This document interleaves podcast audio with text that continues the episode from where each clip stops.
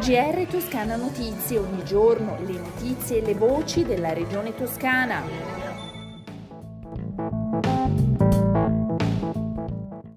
Ascoltatrici e ascoltatori, bentornati, questo è il GR di Toscana Notizie.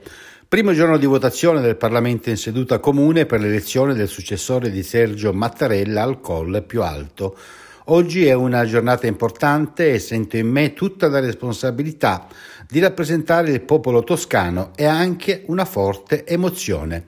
A dirlo è il presidente della regione toscana Eugenio Giani, arrivato a Montecitorio dove parteciperà come grande elettore all'elezione del presidente della Repubblica, ma ascoltiamo le sue parole.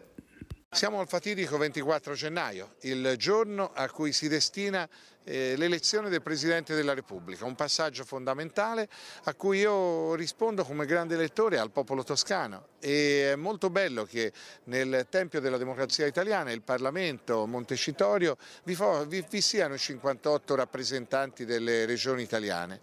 Io spero che la dialettica politica porti a far sì che il Presidente della Repubblica sia veramente un garante dell'unità del popolo italiano, dell'equilibrio fra i poteri della Repubblica e spero che sia una persona che ha quell'alto spessore che figure come Sergio Mattarella, a cui va il mio saluto e il mio caloroso abbraccio per quello che ha fatto in questi sette anni, o Mario Draghi, capo del governo che ci ha ridato un'autorevolezza, un grande respiro in Europa e nel mondo, eh, possano trovare nella continuità di questi profili il ruolo del Presidente della Repubblica. Spero eh, che questa elezione non veda dei vinti o degli sconfitti, ma venga invece a esprimere una persona in cui la più larga maggioranza del corpo elettorale possa esprimersi, perché poi è la persona che non interpreterà delle parti delle corporazioni, ma interpreterà il popolo italiano. Cambiamo argomento, ora parliamo dell'emergenza Covid in Toscana. Dal prossimo 31 gennaio presso l'ABA aziendale di Eli Lilli a Sesto Fiorentino potranno vaccinarsi anche adulti e bambini. Dopo aver vaccinato ben 600 lavoratori, la Eli Lilli si è resa disponibile a vaccinare anche il resto della popolazione. Così ogni settimana per tutto il mese di febbraio saranno vaccinati 408 adulti con le terze dosi e 120 bambini bambini di 5-11 anni con le prime dosi.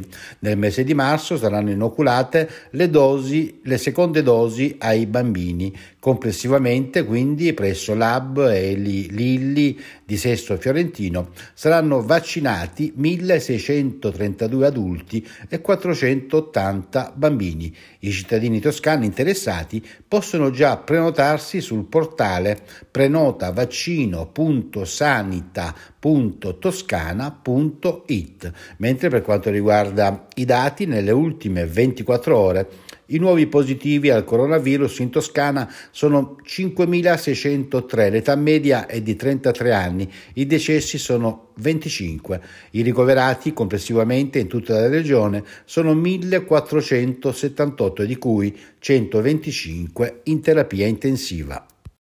Cambiamo argomento, 10 esperti a disposizione della Toscana per dettagliare e semplificare gli aspetti tecnici e amministrativi connessi ai procedimenti ambientali ed energetici legati al PNRR e la Task Force Autorizzazioni in ambito ambientale, istituita nell'ambito dell'intervento di assistenza tecnica del PNRR legato alla promozione e diffusione di processi di semplificazione dei mille esperti che il governo ha previsto a livello nazionale. Dieci di questi saranno a disposizione della Toscana per trovare soluzioni volte a ridurre i tempi di conclusione delle autorizzazioni ambientali ed energetiche, andando ad individuare eventuali colli di bottiglia organizzativi, procedurali, normativi o tecnici.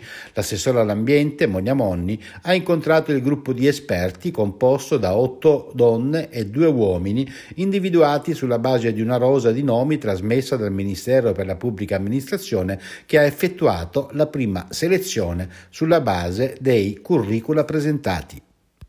E con una delibera presentata dall'assessore ai rapporti con gli enti locali, agli appalti e all'attività contrattuale Stefano Ciuoffo, la giunta regionale ha approvato il prezzario dei lavori della Toscana del 2022, che avrà validità a partire dal 31 gennaio prossimo.